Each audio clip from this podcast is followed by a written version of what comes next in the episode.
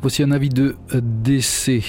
Les familles Tetaria et Alliés ont la douleur de faire part du décès de Loana à Tetaria, un décès survenu dans sa 52e année. Une messe sera dite en son honneur, cathédrale de Pape-Été, dimanche 22 janvier à 18h. Une urne sera mise à disposition des personnes désireuses de faire un don à la place de bouquets de fleurs.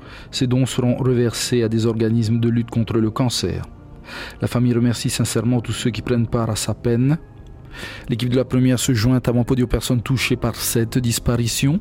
Nos sincères condoléances et que l'Éternel vous garde dans sa grande miséricorde.